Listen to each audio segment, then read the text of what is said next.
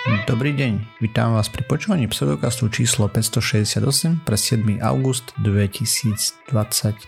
Vo virtuálnom štúdiu vítam Miroslava Gabika alebo Osirisa. Čau.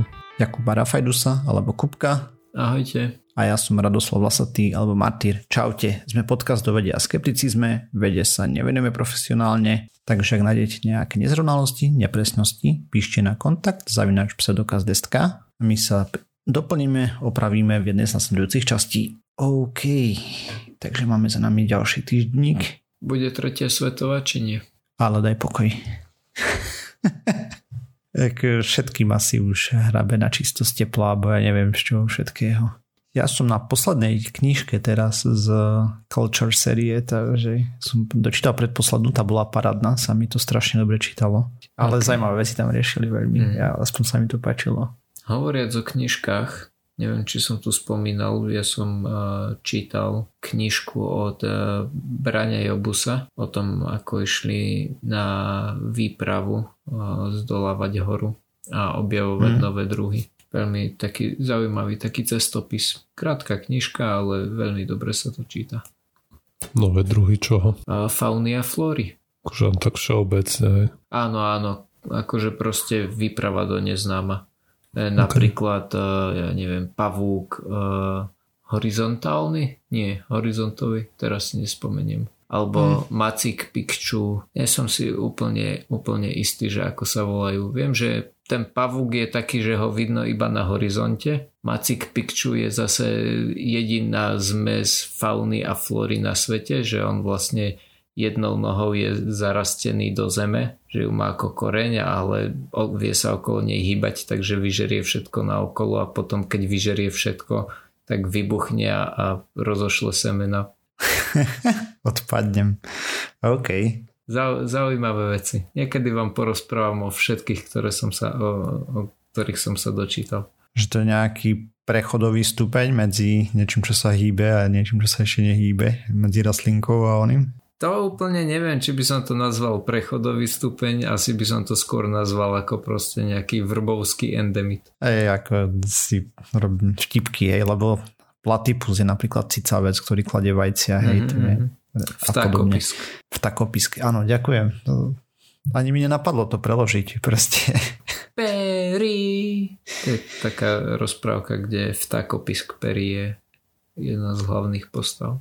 Mm, OK. Mimochodom som zistil, že v takopisky sú jedovaté údajne. Neviem, či to je pravda. Akože, ktorá ich časť? Že meso Pazúry. alebo... Á, ok. Že... po škrabu. Zaujímavé. To som nevedel. No proste také smiešné zvieratko a proste jedovaté, vieš. Austrália, proste klasika. Dobre, poďme sa pozrieť na nejaké novinky zo sveta vedy aspoň v mojom prípade vám jednu paradnú správičku a budeme sa baviť o syntetických embriách a ako prvé ale poviem, že štúdia je pre-proof, to znamená, že je po peer review, ale ešte prejde nejakými úpravami, môže byť, môže byť citovaná s rokom v DOI a DOI odkazom v iných štúdiách samozrejme, že už je to real, bude to publishnuté, vydané v časopise cel, len ešte sa tam musí doplniť nejaká biografia, linky, možno nejaké ďalšie zdroje ako obrázky a takéto sumariny, možno nejaké mierne úpravy v texte budú. No a čo je to syntetické embryo? Takže my, my všetci vieme, pravdepodobne na základe biológie, na základnej škole, myslím, že 7 ročník to bolo alebo tak, že na to, aby sme mali embryo, spermia prenikne do vajíčka a to je zvyčajne prvý krok k tomu, aby niečo také vzniklo. Samozrejme, maternica i neustrojenstvo sú veľmi vítané, obzvlášť u cicavcov, myši sú cicavce, ale najnovší výskum ukazuje, že to tak vôbec nemusí byť. Takže vedci z Weizmannovho inštitútu v Izraeli publikovali v časopise Cel, teda Bunka, veľmi zaujímavú štúdiu, takže podarilo sa im aby im rástlo syntetické embryo myši mimo maternice a začali čisto s kmeňovými bunkami v Petriho miske. To znamená, že bez oplodneného vajíčka. Táto metóda by mala umožniť skúmať, ako sa formujú orgány z kmeňových buniek po vyvíjajúcom sa embryu. A raz v budúcnosti, ďalekej, možno to umožní takto pestovať orgány pre transplantáciu za použitia syntetických embryí. Takže v 2012 sme mali Nobelovú cenu, kde dokázali vedci zvrátiť dospelé špecializované bunky späť na kmeňové. Myslím, že sme o tom rozprávali v pseudokaste, aspoň tak sa mi to marí, ale mm-hmm. fakt neviem, o čom sme rozprávali a o čom som len čítal. Oveľa komplikovanejšie sa však ukázalo potom z tých nešpecializovaných kmeňových buniek robiť špecializované bunky späť o orgánoch nehovoriacej, to je ešte výrazne náročnejšie. No a tuto spravili embryo, to za nich vytvára orgány, čo je v princípe veľmi presná 3D tlačiareň, keď to prestrelím. Teda to bol vyslovene citácia z tej pani, s ktorou bol robený rozhovor. Ja by som s tým mal maličký problém, lebo podľa všetkého, čo som čítal, embryo tlačilo všetky orgány, včetne mozgu a tak ďalej a nebolo jasné, či sa dopracujú k normálnej myši, ale pravdepodobne veľmi hej. No a vedcom sa nejako podarilo uvoľniť samoorganizačný potenciál kmeňových buniek. V princípe čo robili? Takže tento tím pokračoval na pokrokoch, ktoré už spravili v tomto laboratóriu. Prvým bol metóda reprogramovania kmeňovej bunky do natívneho stavu, čo je vlastne najskorší stav, keď majú najväčší potenciál tie bunky sa ďalej špecializovať do iných dospelých buniek.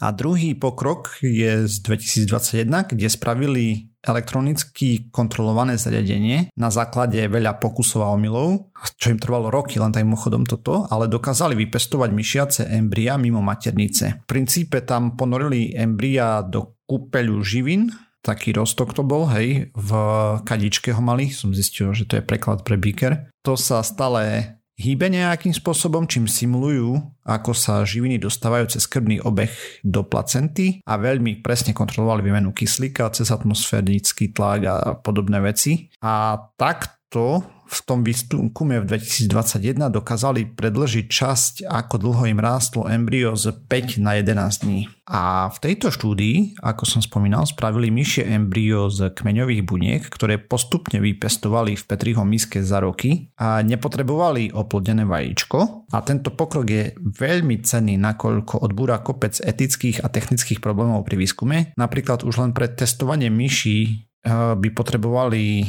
milióny oplodených vajíčok, čo je náročné, hej, drahé, komplikované, nehovoriac o tom, že potrebuješ chovať myši a tak ďalej. Tuto majú v princípe neobmedzené množstvo buniek, keď sa o nich dobre starajú a sa množia.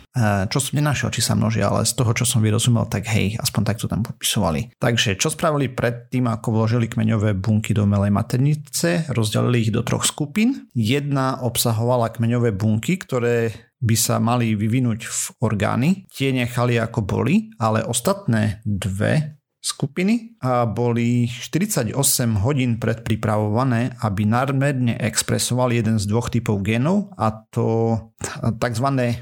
majstrovské regulátory pre placentu alebo žltkový vak. A v princípe tie dve skupiny dotlačili tak, aby vytvorili extra embryonálne tkaniva, ktoré udržujú vyvíjajúce sa embryo. A tak ho držali vo vývoji 8,5 dňa. Vo videu ukazujú zarodok všetkých orgánov, včetne bijúceho srdca, začínajúcej cirkulácie krvi, mozgu a neurálnej trubice a traviaceho traktu. A oni čo ale spravili je, že zmixovali všetky tri skupiny dokopy Väčšinou ale tento krok zlyhal a nedošlo k správnemu vývoju. A v 0,5%, teda konkrétne v približne 50 z 10 tisíc pokusov v ich prípade, začali vznikať gule a každá z nich sa stala predlženou ako keby embryonickou štruktúrou. Štruktúry boli farebne odlišené, takže vedeli veľmi dobre pozorovať placentu, žltkový vák, ako sa vyvíja, aj potom ten zbytok toho embria. Čo je žltkový vák u cicavca, alebo teda nerozumiem úplne, že, že, že čo znamená, že to mali porozdeľované na, na tie časti, akože to, to embryo sa vyvíjalo? Tak normálne, keď sa vyvíja e, plod u cicavca, no, tak tam áno. máš placentu, hej, a máš tam žltkový vak aj u ľudí. Uh-huh. Nepýtaj sa ma, ne, ne, nepozrel som si detailne, len viem, že to tam je. Jo, jasné, uh, len proste, že... Uh, Není to, to žltko ako vajíčka, jo, alebo teda jasné, teda, nie, áno, nie áno, som si istý, či je to porovnateľné. Možno, že to je nejako porovnateľné, neviem reálne. Dobre. Ale je tu nejaká štruktúra, ktorá je dôležitá pre vývoj. Proste. Ale teda je to také, že, že ako sa vyvíja to embryo, tak sa vyvíjajú nejaké rôzne časti toho embria a oni sa pozerali práve na tie, že nepozerali sa na to ako celok, ale na tie rôzne časti? Tak oni sa to pozerali na to ako celok, ale tie rôzne časti sú podporné. Dobre, Placenta okay, a žltkový vak sú podporné časti pre mm. embryo, hej, či už okay. pre ľudské, alebo pre myšie, alebo podobne. No jasné. No a tento syntetický model udržali pri živote vývoji 8,5 dňa takmer, a čo je cca polovica z 20 až 23 dňového myšieho tehotenstva. V princípe, ak by to bolo ľudské embryo, tak uh, asi 4 mesiace vývoja, hej. Všetky orgány boli v zarodočnej fáze, progenitor, a vlastne také predorgány, hej. Proste mozog videli s veľmi dobrými zahybmi v porovnaní s prirodzenými embriami podobnosť štruktúr bola 95% vo forme aj genovej expresie, hej, čo vydávali proste tie orgány zo seba. Videli bijúce srdce, je to na videu. Traviaci trakt tam začínal fungovať, začínal fungovať krvný obeh nejaký zárodočný a všetky tieto veci. Orgány v syntetickom modeli dávali proste všetky znaky toho, že začínajú byť funkčné.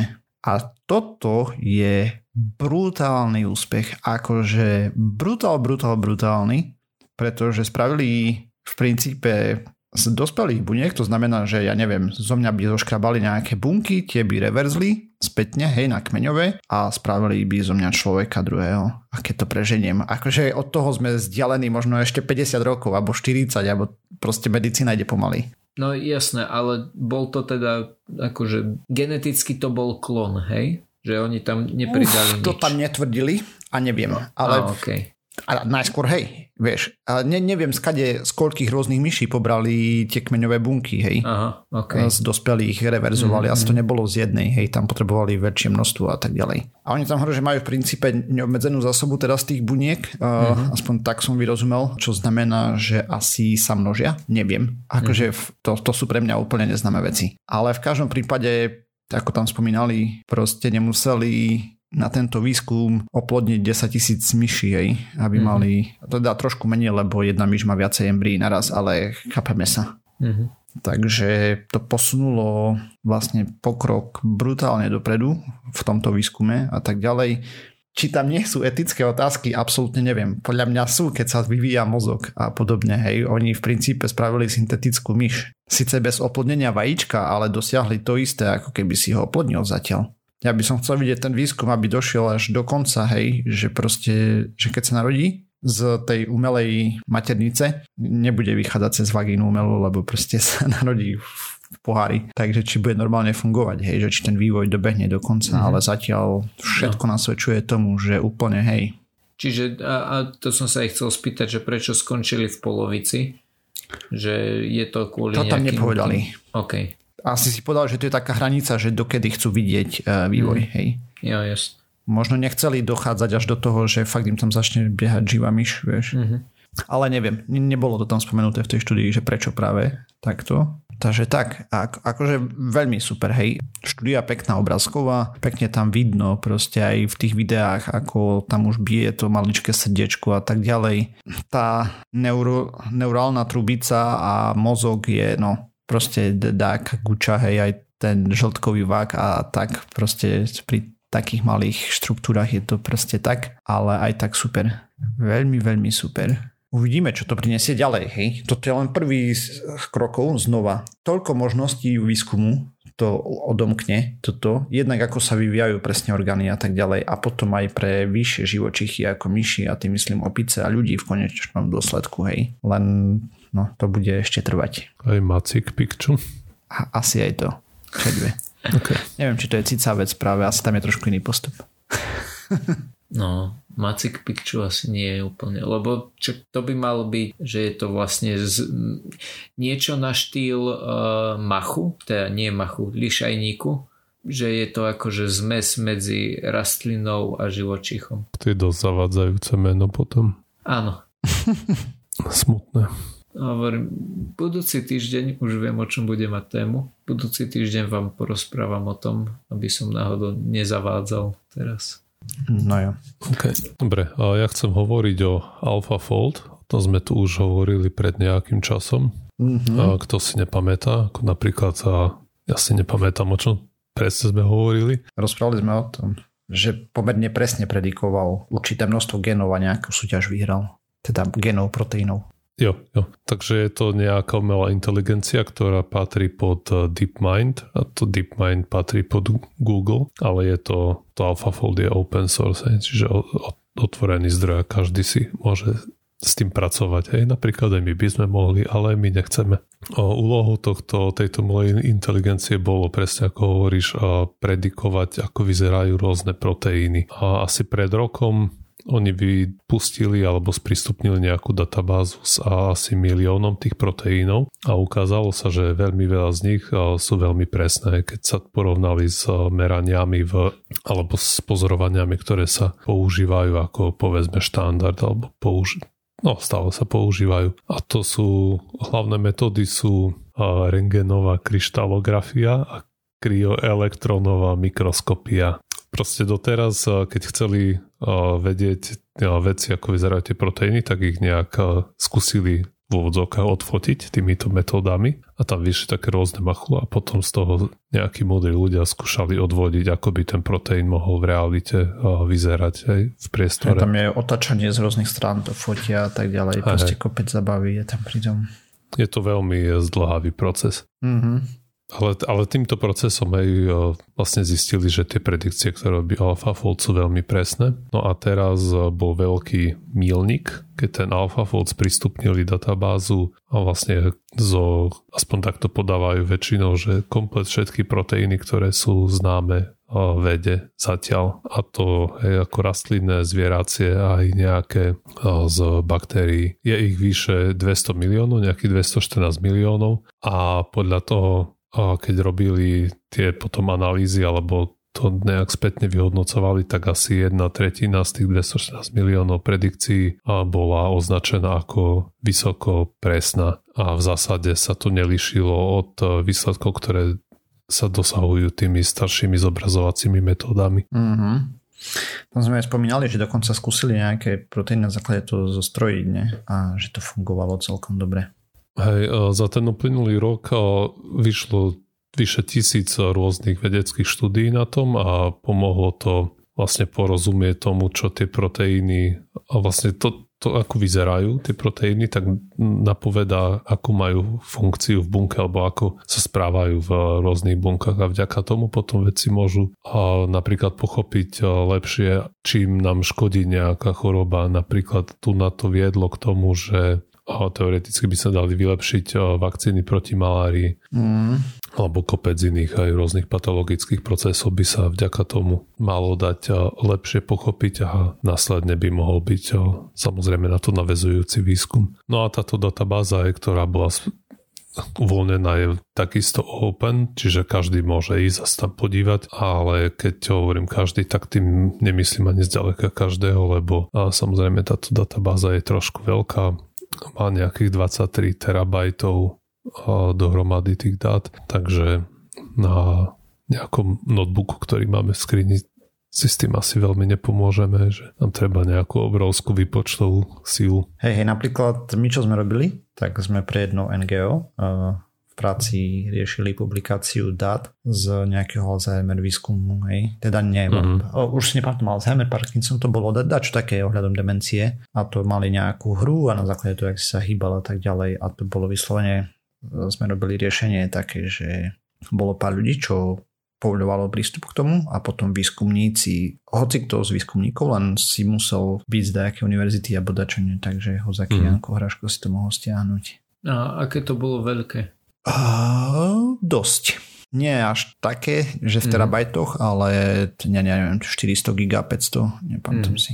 Ale toto s tým AlphaFoldom je brutál, hej, že to predikovalo plus minus všetky známe proteíny, ako vyzerajú.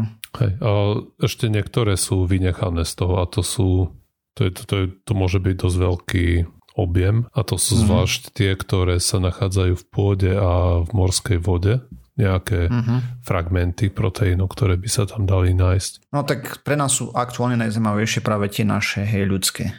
No a tie Lebo... patogény rôzne. Uh-huh.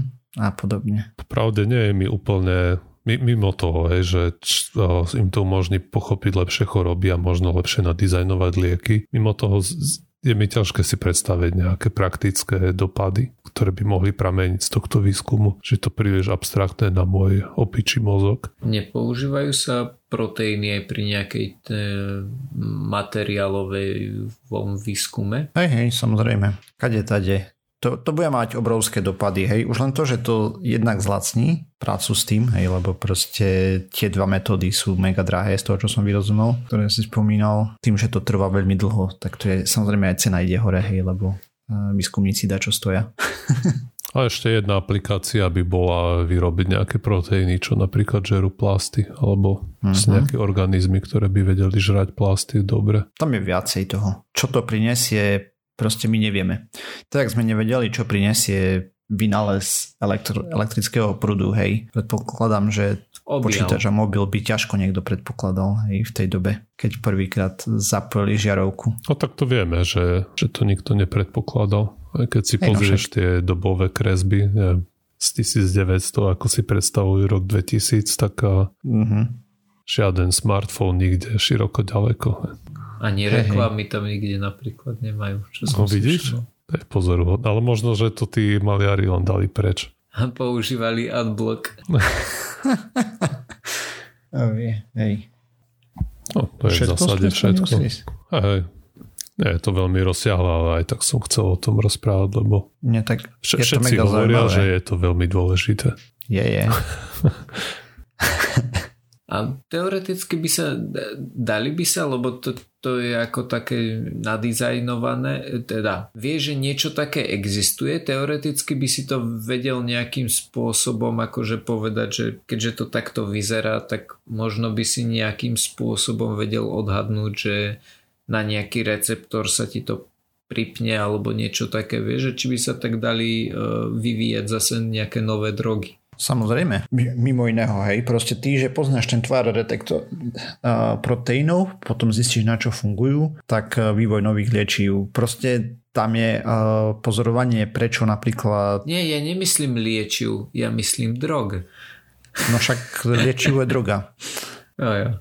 Aj heroín bolo vymyslené ako trmiš bolesti, hej. Hmm. A podobne. Takže... Neviem úplne, ale áno, či vymyslené, dobre. ale určite marketované. Ja som pôvodne chcel rozprávať o štúdii, ktorá zistila, že ľudia, ktorí jedia sír, majú menej problémov so srdcom a všeobecne kardiovaskulárnych e, problémov. Alebo teda problémov s kardiovaskulárnym systémom. Ráta sa tam aj smažený ajdam? To neviem. To neviem. Podľa mňa, keby zistili, podľa že... mňa to neklasifikujú ako sír. Podľa mňa, keby mm. zistili, že ten smažak z menzy, ktorú máme tuto v Žiline, je zdravý prospešný a už by som nejedol nič iné. On je tak úžasný. Normálne a asi sa tam pôjdem prejsť. No to je jedno. Mm. Údajne na to prišlo viacero štúdí, ktoré sa pozerali na koreláciu Hej, to tvrdili v abstrakte tej štúdie. A táto štúdia sa chcela pozrieť na kauzalitu, to znamená, že prečo to tak e, vzniká, alebo teda, že prečo to, to spôsobuje. Oni si vymysleli, alebo teda použili nejakú zvláštnu niečo, nejaký spôsob, ktorý, strašne veľa matematiky a, a, a iných vecí, takže som sa rozhodol pre úplne inú tému a síce archeológiu. OK. A hej, trošku dlhší začiatok, ako som očakával, že bude. A teda ide o jedno z najstarších ak nie vôbec najstaršie e, nálezisko ľudskej aktivity v Severnej Amerike. Viem, že som tu už kedysi niečo podobné riešil, ale nevedel som to nájsť na našej pseudoka stránke, takže ostanem pri tom, že je to jedno z najstarších. Možno nie najstaršie, a možno to vtedy nebolo v Severnej Amerike, ale ja neviem, v Centrálnej Amerike napríklad. Len si pamätám, že o niečom podobnom som už rozprával. No a toto nálezisko bolo zaujímavé tým, že výskumníci tu našli hrby mamutích kostí, z ktorých vedeli povedať, že boli vyrábané nejaké nástroje. Konkrétne z dlhých kostí týchto mamutov boli vyrábané nože. Vedeli povedať, že tieto nože boli používané, pretože boli tupe. Že, že bolo vidieť, že, že tá ostrá hrana je používaním otupená. A ich nikto nenabrúsil, to preto bolo. Asi, asi.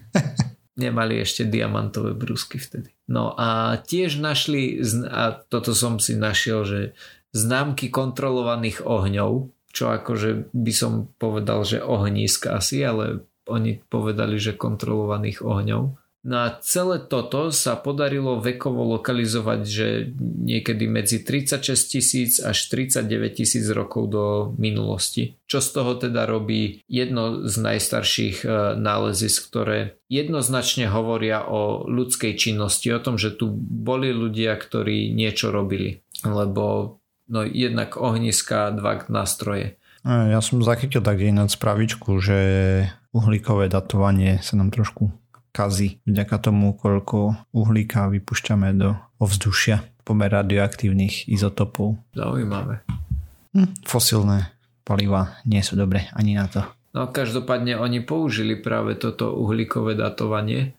Ako neviem, nakoľko je to nepresné. To tak som zachytil kde a ešte som nečítal presne štúdiu a neviem, či vôbec budem čítať. Každopádne e, títo veci boli úplne celý šťastní z toho, že koľko a ako sa im to podarilo nájsť. Aj keď je to viac menej iba naozaj hrba kosti, že nie je to ako niekedy, keď nájdú hrobku a je tam krásna celá kostra aj s vecami ozdobená, že toto je naozaj len kvázi smetisko, ale podarilo sa im na základe toho smetiska objaviť veľa vecí, že, že je naozaj bohaté na, na tie nálezy. Čo je ešte zaujímavé, je to, že jeden z týchto vedcov, kto, ktorý na tom pracuje, sa tým zvyčajne nezaoberá, ale tieto kosti sa objavili, že prakticky v jeho záhrade.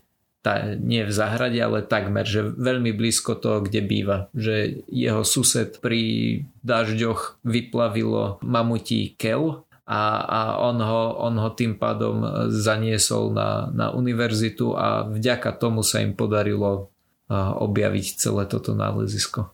Takže tým pádom sme sa dopracovali na záver tejto časti Pseudokastu. Ďalšia časť znova o týždeň. Nájsť nás môžete na www.pseudokast.sk Písať nám môžete na kontakt zavináč pseudokast.sk sme na sociálnych sieťach, Facebooku, Twitteri, na YouTube, na iTunes, na Spotify, všetky možné a nemožné podcastové agregáty. Ak nás chcete podporiť, lajkujte, zdieľajte, dávajte pačiky, hviezdičky, recenzie a príďte nás pozdraviť na Discord. Čaute.